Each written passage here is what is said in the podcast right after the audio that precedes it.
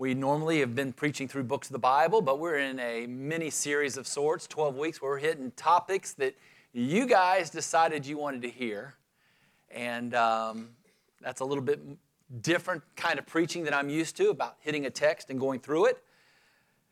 But I'm still preaching these from the Word of God, and today we're going to talk about technology. Is that a good or a bad thing? I'm not the hugest tech nerd out there. Like most of you, my children know much more about technology than I do. They can solve a problem much quicker than I can. But I have some cool gadgets. Maybe the neatest piece of technology I have, the newest thing, is something you don't have. I have a Milwaukee jacket that has a battery that actually heats up like a warm blanket.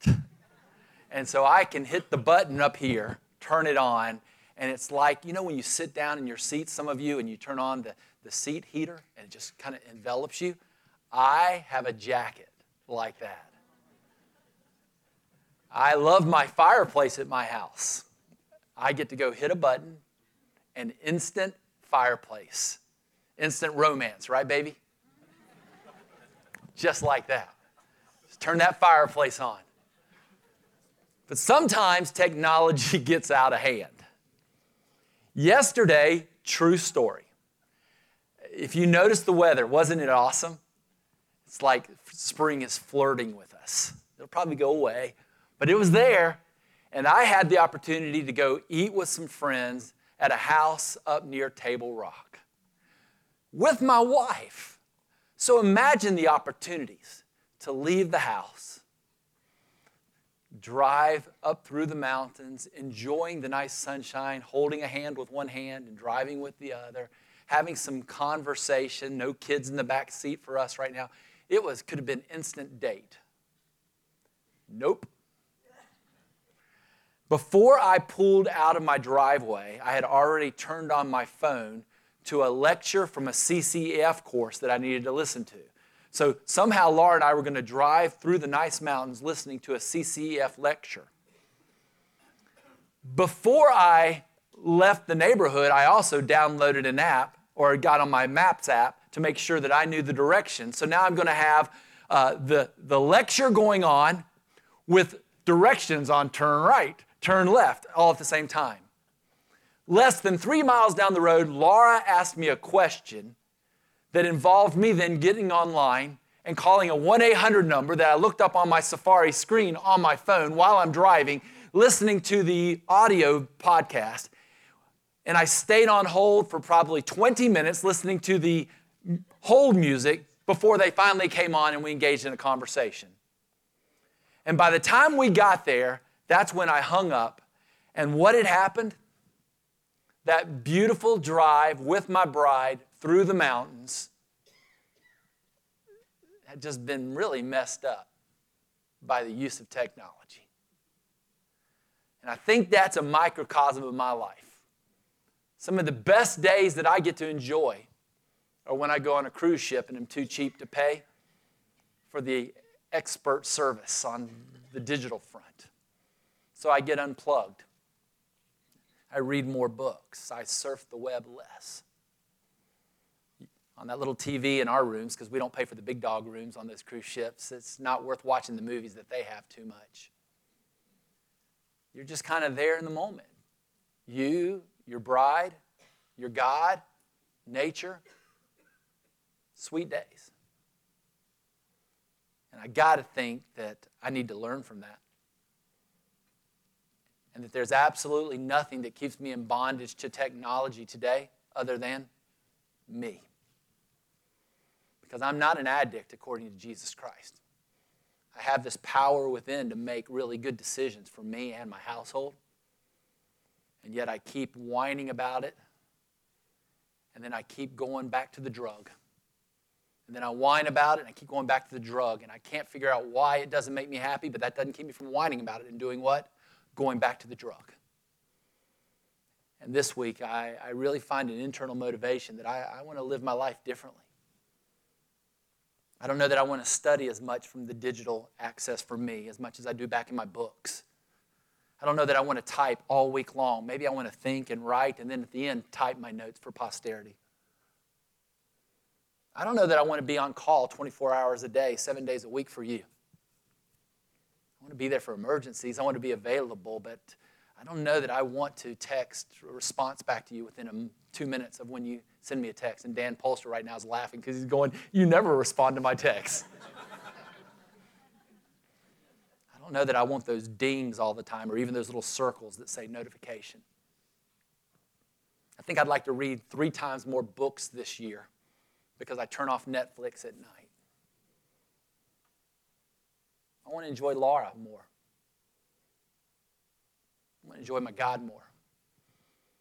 And maybe the biggest thing that gets in my way is God's gift of technology.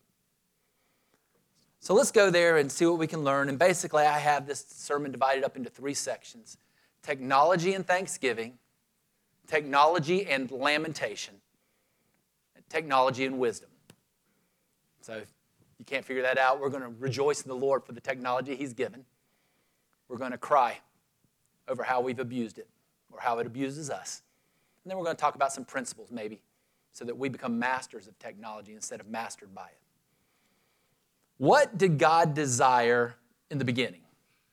God created men and women that they would be in his image, that they would worship him, that they would love one another, that they would make babies, make disciples, and that those disciples would then go out over all the earth and that they would subdue the earth, bring it under dominion, that they would just organize and manage it well for the glory of God, the good of their brothers and sisters, and in the enjoyment that you get from just enjoying God's good paradise that he created.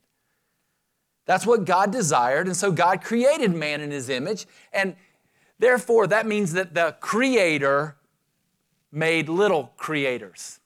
Now, he's the creator, and I think the illustration that I like is he made the sandbox and all the sand within out of nothing, and he's the only one who can do that. But then he calls upon us now to go into the sandbox, and we get to use our minds. We get to imagine. We get to dream. We get to think. We get to try things. We get to play. We get to engage in science and discover, and then we get to create our own things. We even get to create tools to help us create things. And that is what technology is. Technology is a tool that we use for a higher purpose. It's not something we serve, but it's something that God allows us to create, to produce, in order to worship him and love our neighbors. And so if you would read here in Isaiah 54, one verse I want to pull out from the Old Testament says this, "Behold, I have created the smith who blows the fire of coals and produces a weapon for its purpose. I also have created the ravager to destroy." Do you see the sovereignty of God there? I have done something. What have I done, says God? I have created a person who's a what? A smith. Someone who has created the ability to work with metals so that he might then take those metals and create tools of the trade, tools of warfare. I'm the one who does that, says God. I'm the one who created the people who would create technology. God's not embarrassed at that. And so there are men and women with all kinds of different gifts. Some are philosophers, some are theologians, some can work with their hands and produce things. Some, God just has all kinds of different people that he creates. And those people create tools for the glory of God. They are makers made by God. So what did God oversee in the Bible? Where do you see technology? Is it a bad thing? It's not a bad thing at all. He creates men who can create tools because they want to worship God, because they want to love their neighbors. They want to lessen some of the effects of the curse. And God is a God of common grace. And so he allows believers and unbelievers to think of ways to make life better, easier, more profitable, more enjoyable. And so men have created tools like shovels, guitars, knives, swords, spears, wells. In the Bible, we see them creating an ark and then putting pitch around the ark to keep it waterproof. God allows men to create bricks, armor. Even David was gifted with a piece of technology. Goliath had his, do you remember? It was the big armor, the big sword, the spear. What was David's technology? The slingshot. All of this is borrowing from the mind of God. God has allowed men to create the will, the printing press, the steam engine, heat, air conditioning, lighting. We've used microphones, keyboards up here today. There's facial recognition software. There's trains, planes, and automobiles, nuclear plants, robotic vacuum cleaners, which we can't find ours right now. It's gone missing. True story. Guns are tools of God. X-ray machines, surgical instruments, medicines, 3D printers, microchip processors. I learned this week that there is more energy in a microprocessor per square inch than in the sun. Tools like iPhones, iPads, iWatches, and MacBooks, the internet, YouTube, Twitter, Facebook, and even TikTok are all technologies under the sovereign gaze of God, created by men made in His image for good purposes, we think. He even makes radio stations, television stations, and the technology to receive the input. So what's the proper response when we look at technology? Not humanistic glee. We're not supposed to look and say, oh, aren't we great? Isn't humanity evolving? Aren't we little gods who now control our own destiny, and given enough time, we will make ourselves happy. God will now be non-important to us. Unimportant to us. That's not what we're supposed to do with technology. Neither are we supposed to fear it as if it's something bad, like the Amish do. The Amish would say, hey, if it's not old, it's not good. If it's easy, it must be bad.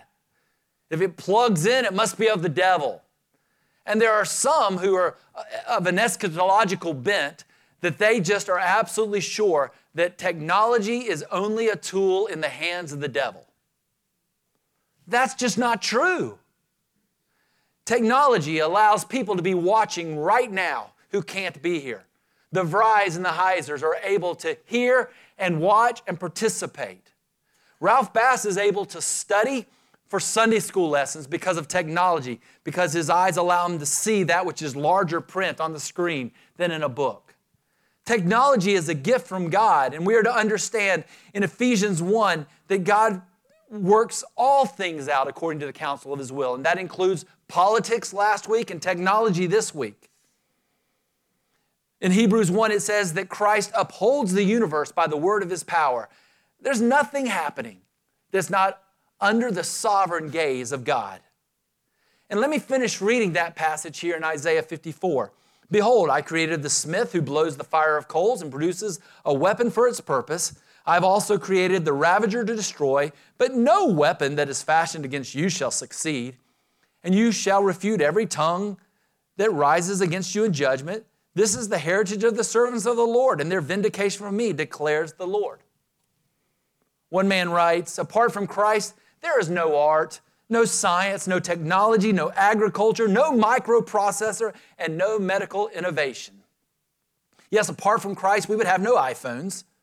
Nothing that now exists, visible or invisible, can exist if it first didn't exist in the mind of the Creator. And so we sit here as Christians and we recognize the sovereign rule of God. We recognize the common grace of God as He allows things to soften the effects of the fall for us, thorns and thistles. We can produce food easier than we once did. We can live in peace, in comfort more than we used to. We recognize God's providence, and we also recognize that man's technology does not threaten God. Really? Consider what happened with Babel. the building of this tower. We're going to rise up to God. And when he wants to, they're gone. They're separated. Oh, we've got Pharaoh and his army and those chariots. Those things don't work really well when God decides to close the sea down upon their heads. We have Jericho and the wall. It falls upon them. God is not threatened by technology.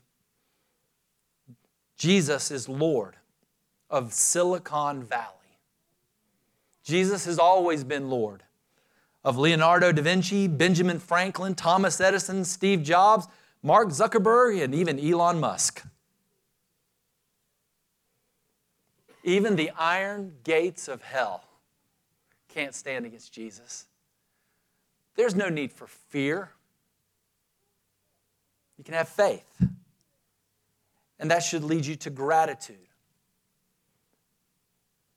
Thomas Torrance, a Scottish professor, writes, God also teaches us through the catechism of science. The scientist becomes the priest of creation, whose office is to interpret the books of nature written by the finger of God, to unravel the universe into its marvelous patterns and symmetries, and to bring it all into orderly articulation in such a way that it fulfills its proper end as the vast theater of glory in which the Creator is worshipped and hymned and praised by his preachers. We recognize what God is doing, and it causes us to worship. We recognize the benefits of technology to give as we're able to surf the web, check out Facebook, learn what our friends are doing, and when we see them face to face, be able to engage in conversation even more about something we saw online. We have opportunities to pray because of social media and technology, as we're able to give thanks to God, or as we see some bitter post and we can pray for our brother who needs to mellow out a little bit. We have opportunities to see a need and support by giving a meal, using Meal Train. This is where prayer chains come from. We can donate money. We can kickstart businesses. We can even use digital media or technology to win the nations. I don't know if you know what Andrew Chabasinga is doing right now, but Andrew Chabasinga may have more vision and faith than this whole church combined. Here is this guy who works two jobs, trying to save money, putting together a coalition that wants to buy a TV station and a radio station in Uganda so that the gospel may go out, that they could have their own Ligonier ministries right there, and that he can control what thousands of people hear. That's his dream. That's his vision. And the Lord may use him to accomplish that. But that's not going to happen apart from giving thanks to God for technology. Yes, we recognize that we can use it to teach and evangelize, that it makes life easier. It makes our work more efficient. We can better communicate with each other, and we can even live in comfort and luxury because of God's good blessings. We would be wrong not to give him thanks for the technology that he has given to us. It is not bad. And further, I would encourage you, young people, to invest your life in technology. Now, what do I mean by that? Somebody's got to discover general revelation. Somebody's got to go play in God's sandbox. Not every one of you can be a preacher who goes in the Word of God and mines out truths from there. Someone has to be the doctor, the engineer, the builder, the mechanic, the chemist, the biologist. This is why it's so important that you figure out your gifts, that you maximize the time, and that you go deep. For technology is a gift from God that he gives the ability to some people to design it. Your education matters. And so go deep. See what God might have you invent for his glory, for his worship, and the good of your neighbors. But there are reasons to lament. Technology often results in tragedy. In the Bible, a man is swinging an axe. The axe head comes off and harms someone else. Technology hurts sometimes. If you construct a plane and you ride with Walker, you may make it there. You may not. It may crash. The same is true if you get in a boat. It's a blessing from God, a piece of technology that sails until it sinks. Electricity can allow you to set lights in the front of your house that shine brightly during the Christmas time. And if you're messing with the cords when it's wet, it'll give you a little shock as well. Yes, technology can be good or harmful. It also can be good or evil. Technology often results in false worship. Back in the day of the Bible, much worship was for Pharaoh or Nebuchadnezzar or Caesar. Today we do worship at the altar of Elon Musk, of the Tesla family, of the Gates family, and other people who have brought technology to us. We want to read their books. We want to watch their movies. We want to work in their companies. We are desperate even to organize our churches sometimes around those startup things that bloomed. Hey, maybe if we had leadership principles like they could, then we could do something special for Jesus too. Technology leads to self-confidence where we don't need God as much as we think we do. We imagine world peace, inner peace, planetary stability, and even eternal life if you're Walt Disney. And we reduce our time in the Bible, talking to God there, in prayer, talking to God there, and even assembling in worship. Technology has this effect in which it turns our eyes from the Creator to ourselves like this, we are all we need. It results in false worship, but it also results in neighbor abuse. Just like the famous story when Frankenstein was created, they didn't create that monster to hurt people. But ultimately, that's exactly what happened. Weapons can be used in just war or unjust war. Medicine can save a life or take a baby. Surgeries can switch out organs or switch out gender parts. Facial recognition can help you get through the airport quicker. Or you can be like those in Hong Kong who are now taking saws to poles to take down cameras because they feel that the facial recognition software of China is hindering their abilities to pursue human rights. Video technology can bless friends, like I mentioned, like the Vries and the Heisers right now. And it harmed some of you men and your children last night when no one was watching. Roundup causes weeds and kills weeds, but it also causes cancer. How great is the neighbor abuse?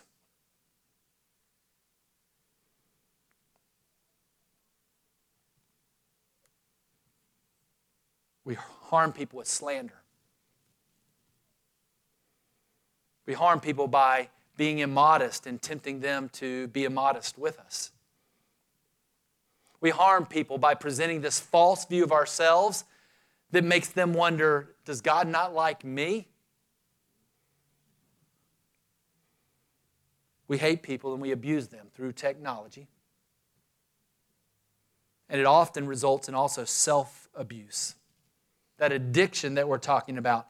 The average time American people spend on social media is, do you know how much? Have you looked at your stats on your iPhone? 1,300 hours on average. That's 3 to 4 hours a day. And yet we don't have time for what? Fill in the blank. But 3 to 4 hours a day is the average time people spend on social media. It causes accidents while you're driving. It deprives you of sleep because you're seeing that blue light until the last possible second and you're hearing those dings and you got to watch one more video before you go to bed. It gives you increased anxiety. It feeds the hedonism in you as you are lusting for that body or you've absolutely got to have that product. It encourages gambling. It encourages pornography. It allows you to boast and be arrogant as you present your veneer or your avatar or your fake you that you want the world to see, including me. I do that. Don't think for a moment that when I send a post or something that I'm not thinking, how will this make me look? It actually ends up isolating you because you end up having all of these friends, but it's kind of your fake self talking to their fake self, as opposed to real friendship when you're getting to know the nitty-gritty and the dirty and you're seeing the flaws. It's kept many people from coming back to church. One big church in town has stopped the live feed of their services. They had so many people that during the COVID thing got comfortable sitting there in their slippers and pajamas watching online. They couldn't get the people back together to worship, so they finally said, we're going to record, but we're showing it 2 days later. You want the live stuff? Come be live with us. There's soaring depression rates of people who say, I do not have this, or I am not that. There's bitterness. Is God good to everyone else but me? How much misinformation is spread by false media and false ministers? Not only do we lose sleep, but the eye strain, the shallow breathing, the bad posture. Digital media misused can be bad for our health. Our work rates are going down. Students can have a hard time studying now because they always have these interruptions. We ruin our own reputations and others online. We add guilt. And even if you look now at what's going on in Congress, if we have the U.S. Surgeon General this week asking the question out loud, do we need legislation on social media? Because even unbelievers are saying, younger than 13, it's incredibly harmful. It actually warps the mind as the dopamine hits and they're not yet prepared to respond properly. I know in my own family, the ability to learn really went downhill during this technological age that we've been on. Why? Because you don't have to learn. You just have to know how to ask Google. And the joyless dissatisfaction. One man wrote, human innovation is a wonderful gift, but it's a disappointing God. And then one of my great regrets is I miss my family. I would go back and do things different because I want to talk to them and sing with them. And if we're going to watch movies with them and go on walks with them. And we didn't do everything wrong. Laura and I tried to be good parents, but I just miss it. And I'm promising you, I'm not looking forward to the day when I have my granddaughter and we're both sitting on the sofa and she's looking at her phone and I'm looking at mine. That doesn't sound like grandfatherly bliss to me. Enjoy that life with them. And yet if Gordon takes people on a trip and says, hey, we want you to turn in your iPhones in order so we can have great continuity, everything gets in an uproar sometimes because we can't do that. There are many sins of commission and omission that hit us, and we know this. So far, I don't think that this has been a cutting-edge sermon. I just felt the need to make sure you know technology wasn't bad, even though it can be used badly. So therefore, finally, how do we worship? Whether we eat or drink or watch TV or drive cars or surf the web, we do it all to the glory of God, which means that we've got to repent. Apart from God, we are text-savvy fools. Some of you know the book Gentle and Lowly by Dane Ortlund, but his father, Ray, wrote, if we have technology but not wisdom, we will use the best communications ever invented to broadcast stupidity. But I like the quote of Jeremiah. For my people have committed two evils. They've forsaken me, the fountain of living water, and hewed out cisterns from themselves, broken cisterns that can't hold water. So I want to repent in the words of David. Some trust in chariots. Some trust in horses. That's technology. But We trust in the name of the Lord our God. They collapse and fall, but we rise and stand upright. And so what does this look like? Fleeing from sin. I don't care what it is. If it's really, really good, but it's enabling your sin, your love for God called you to put that aside, to walk away from it. If you can't practice something and pursue God, you need to say no to it. David writes, "Turn my eyes from looking at worthless things and give me life in your ways." And so here's Joseph, who's serving under Potiphar and Potiphar's wife, and all's good until it wasn't.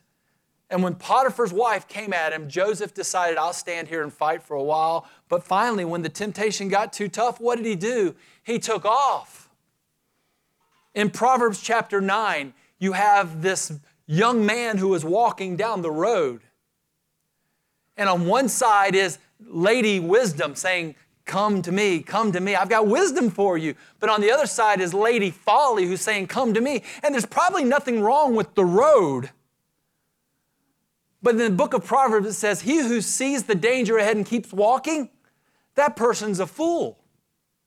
And so there just has to come a time when you say, it's okay, it's a good gift from God, but it's not good for me to have that good gift of God. And I especially speak to men here because I'm a man.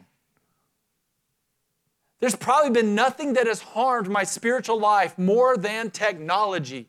All of my life, whenever I wanted to find sin, it was right there. And if that's your situation in life, you don't have a dispassionate pastor who's holier than thou, who doesn't understand. You got 3 guys on staff, Joe, Scott, and Gordon, who are ready to talk to any of you. We'll help hold you accountable. We'll help you get filters on your stuff. Whatever you need, we will be there. We will even help you trade in your smartphone for a flip phone if we have to. But sometimes we have to flee from sin. 1 Corinthians 6:12 says this, all things are lawful for me, but not all things are helpful. All things are lawful for me, but I will not be dominated by anything. So let's talk about the Son. Good gift of God. In moderation. Or else you come back with skin cancer on the top of your balding head. I'm going to have to start wearing a hat now. The Lord has taken my hairs away. The same could be true with alcohol. The same could be true with food. The same can be true with any form of technology. You have to set priorities. Because I desire that which is best, I need to say no to that which is good or allowable. Sometimes you have to take the road less taken. You have to prove that you're the master of something, which means sometimes you need to detox or fast. And you need to model this for your children who are watching, that you're just not someone yanked around by technology, but the technology is your tool for you to use for God's glory and their good, and you can put it away. It's not a running chainsaw tethered to your ankle everywhere you go. And you need to protect your loved ones. Yes, it's good for you to say, if I sin, I'm going to flee. And it's good for you to say, and I prefer that which is best, so I'm going to say no to that which is good, and I'm not going to practice. And now you have a further responsibility of saying no for those who may not have the maturity to say no. Your children are playing in a minefield. Mines are good when you want to defend yourself. The field is good. Children playing in an active minefield without maturity is not good. Technology is quite often like that 9mm that some of you praise. You love them. You want more of them. You like this whole thing about buying gun after gun after gun, but you don't let your 6-year-old run around with it. Why? Because that gun that you like that is good, that can be used for self-defense, is very, very dangerous. to the person who doesn't have the maturity. So you have to ask yourself the question, what can my children handle? How do I love them? Who is influencing my family? How am I allowing sin into the house? And so last Sunday night at the Franks' house, we were there watching the Super Bowl. It was my decision, was her name Rihanna? To let Rihanna in my house. My decision to watch her vulgar moves as she did her little dance, and as the camera took the big close-up zoom, and that was my decision. So you go to the Grammys, and you can have people worshiping Satan. That's bad. You can have the Grammys paying them to worship Satan. That's bad. You can have CBS sponsoring it. That's bad. And Pfizer paying for it. That's all just bad. They shouldn't do that. But none of that bad has any effect on your family unless what? You bring it in the house. And so we wouldn't think about it live, but digitally, this is how we live our life. It's all there. And it's our job to take action. It's our job to protect our family. And we don't just remove things. In one of the books I read this week, they talk about the importance of you then filling it with good things. It's not that you want to say no, no, no, no to all of your family. You want to just provide something that's good, that's better, that's wholesome, that way outshines the smut of this world. And so I have written down here, choose fellowship over isolation with your family. Instead of being in different rooms, do whatever you're going to do together. So that when you're watching a movie, you're doing it together. When you're listening to music, you're doing it together. When you're surfing, you're doing it together. When you're laughing at social media posts, doing it together. And even if you want to make a TikTok dance, do it for the glory of God. For China. Together. Choose fellowship over isolation. Choose definite times over indefinite usage. That means it's just not on all the time. We define when we're open and when we're not for business. Choose publicity over privacy. Know each other's passwords. Know each other's history. Never delete your files of where you've been. Oh, I know, kids. You got secrets.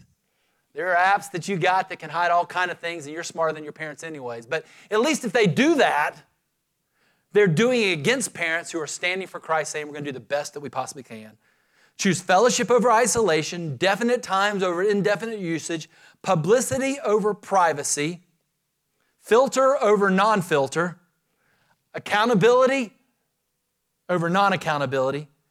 I might tell you choose maturation over elimination. Why would I say that? If you have a sophomore in high school, they are 36 months away from maybe going to college, if that's where the Lord is leading them. And when they go there, they will have all the delights of the world for themselves to choose and consider, with or without mom or dad. And so therefore, part of our job, yes, is to keep the guns out of children who don't know how to use them, but part of our job is maybe to teach our children how to use them properly. I just picked guns. I hope some of you aren't going to get all offended about that and miss the whole point of the message. How about we change it? Teach them how to swim. Yeah, the deep end's really bad for toddlers. But the goal when we were a young couple in Florida, where pools are everywhere, was to have our child in swim lessons before the age of 2. Our child could actually fall. Joseph could fall in the pool, roll over, and kind of comfortably just make his way to the side until he grabbed it before the age of 2. Oh, that's dangerous. Don't you know that could kill him? Yes. And it was going to be a part of his life from that point forward.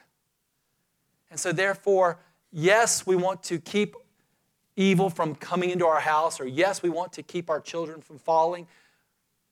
But some point along the way, you're going to have to loosen up.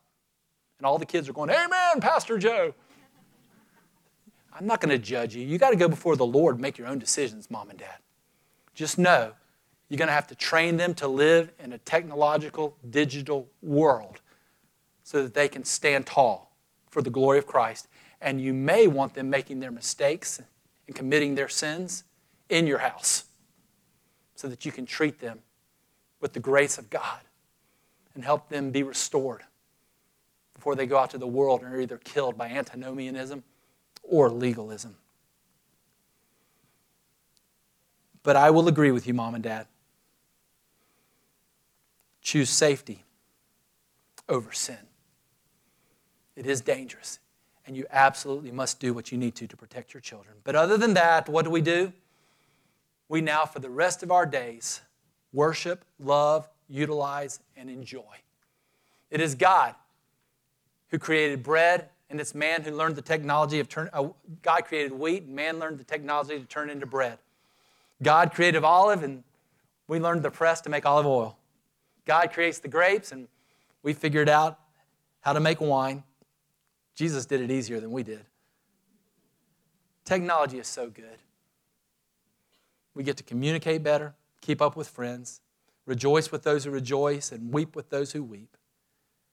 We get to evangelize, we get to journal, we get to drive without being lost, and yes, we even get to take classes online.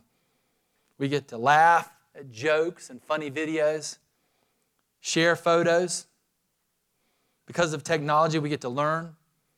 We get to inform others. We get to teach. We get to worship. We can actually see songs, the lyrics, and sing. Because of technology, two friends put together a song, sent it out early, and some of us came ready to sing that song today. We can protect one another. We can shop. We can entertain. Let me leave you with these two quotes. If you take science too seriously and make it your savior, it will poison you to the grave. But find your deliverance and joy in the presence of the glorious Savior, and you are in place to set science free from the serious things of salvation and eternity, so the innovation can become the spontaneous and joyful exploration of all that it was meant to be, the eager study and cultivation of the sandbox we call creation. An intentionally designed gift from the generous Creator we cannot help but worship forever. So whether you eat, drink, or use your favorite form of technology, do it all for the glory of God. And now I encourage you to act. It's not that hard, Joe. Put the phone down. Turn the phone off. Leave the phone in the closet. Get the internet filter. Stop your Netflix, subscription. We're not in bondage to these things if we're in Christ. We just choose to live like we're in bondage to them. So make some good decisions. Netflix isn't evil. I don't think we're getting rid of it. We like it. But it's not our God. It doesn't satisfy. It's just a tool. Let's worship Christ well.